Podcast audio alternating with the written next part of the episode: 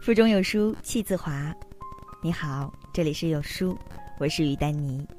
今天我们一起分享娇娇妈的文章：家里越穷越要生二胎，真相值得每个家庭深思。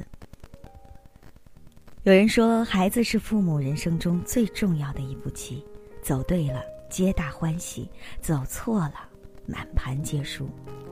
我想说的是，孩子是上天给予父母的最好礼物，这份礼物最后是好是坏，全凭父母后天的栽培和呵护决定。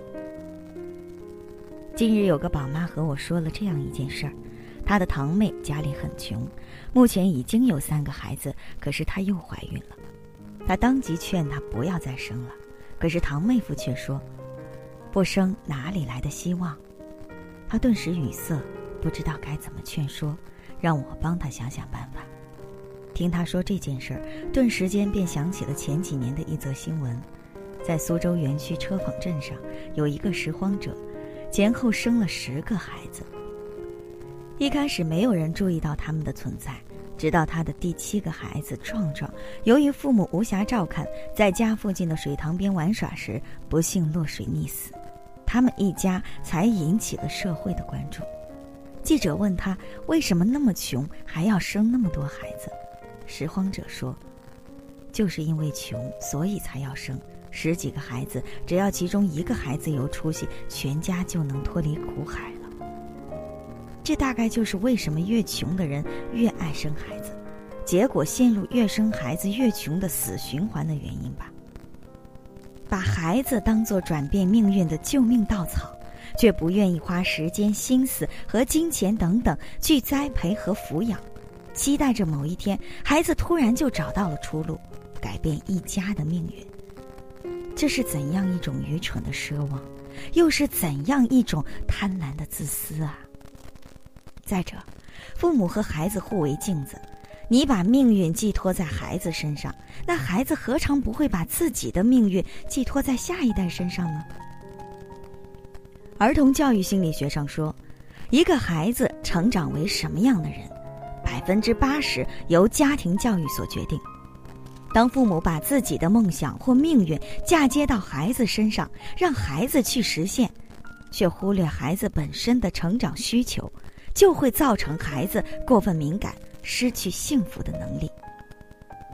人气偶像郑爽一直以来都充满争议。而大家对他讨论最多的就是在各种综艺节目里秀情商低、过分敏感、没有安全感等等。在二零一六年的一档综艺节目里，郑爽哭诉童年求学经历，以及在另一档综艺节目里，郑爽妈妈说培养孩子就是实现我的一个明星梦以后，大家才看到了这个给大众留下神经兮兮印象女孩的成长背后的伤痛。因为妈妈的明星梦，郑爽从小就接受各种才艺培训。在最需要父母关爱和陪伴的年纪，十二岁的她被送到离家很远的舞蹈学院学习，一学期就只能回家一次。期间想家的时候，只能偷偷抹眼泪；被同学排挤欺负的时候，也只能默默承受。表现不好，还要接受父母的负面评价和传达出来的失望。而正是他儿童时期的这段缺爱、痛苦的经历，造成了他现在极其没有安全感的性格。在节目《旋风孝子》中谈起这段经历，他泪流满面。爸爸问他：“那你现在还责怪爸爸妈妈吗？”他佯装睡着，却在睡中回答：“嗯。”古希腊哲学家修昔德底斯说：“幸福的秘诀是得到自由。”而那些一出生就被父母设定背负自己命运的孩子，为了实现父母欲望和梦想而活着的孩子，注定最难获得幸福。在此，真心希望那些企图利用孩子实现自己未完成夙愿的父母，都能选择尊重孩子的人生，给予他们选择自己人生和梦想的自由，更在孩子最需要你的时候陪伴在左右。别让这种爱的缺憾成为孩子成长中抹不掉的伤。一直以来，我认为最了不起的父母，就是那些自己活得明白，也对孩子教育想得明白的父母。就像杜江在《爸爸去哪儿五》的最后一期当中，款款深情地朗诵海桑的诗所表达的情感一样。你不是我的希望，不是的，你是你自己的希望。我那些没能实现的梦想还是我的，与你无关，就让他们与你无关吧。你何妨做一个全新的梦？那梦里不必有我，我是一件正在老去的事物，却仍不准备献给你我的一生。这是我的固执，然而我爱你，我的孩子，我爱你，仅此而已。是啊，他们深知。一个人只能为别人引路，不能代替他人走路。父母代替不了子女，子女同样代替不了父母。我们能做的就是去爱孩子，去成全孩子，仅此而已。说到这里，就不得不提提天后王菲。我一直觉得她是少有的活得通透的人，知道自己是什么人，走什么样的路，做什么样的事儿。也知道孩子是个独立个体，尊重孩子的每一个选择，唯一的要求就是，你不可以学坏。而在她的影响和放养教育下，大女儿窦靖童活得低调谦逊、洒脱随性，既可以选择骑着自行车去咖啡厅打工，也可以自己组建乐队玩转音乐。而二女儿李嫣虽然有先天的纯烈，但也活得开朗、自信、大方。既可以在网络上模仿各路明星和网友互砍，也可以走上巴黎某时装品牌的秀场上大放光彩。他们的生命是自由的，未来的可能性更是多样并充满希望的。王菲没有把两代人的命运交叠在一起，更没有绑架孩子还未开始的人生。她鼓励孩子，引导孩子去探索和发现属于自己人生的美好，追逐自己的路途。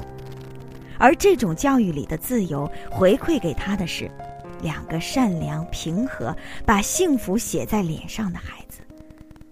作者谷润良说：“一个人最好的状态，不是世俗的成功，而是时时从容。”父母教育的成功，从来都不是孩子终将获得什么样的成绩，或带给父母多大的荣耀，而是孩子无论何时都可以从容面对生活，不断成长。另外，那些对孩子给予无限厚望的家长，常常会把“我是你妈，我是你爸，你是我生的”挂在嘴边来要求孩子。然而，胡适在答汪长禄的信中说：“孩子并不曾自由主张要生在我家，我们做父母的不征得他的同意，就糊里糊涂的给了他一条生命。况且，我们不曾有意送给他这条生命，我们既无意，如何能鞠躬？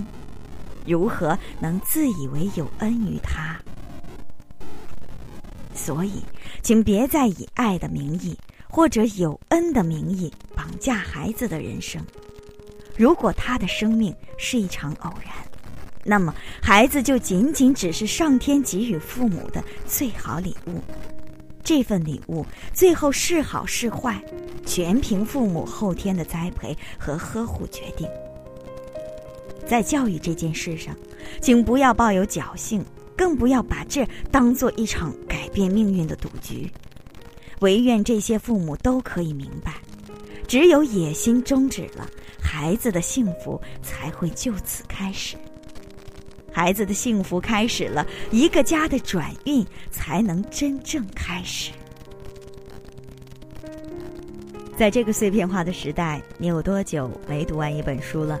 长按扫描文末二维码，在有书公众号菜单免费领取五十二本共读好书。每天都有主播读给你听，我是于丹妮，我在魅力冰城大连陪你一起读书，我们下期见吧。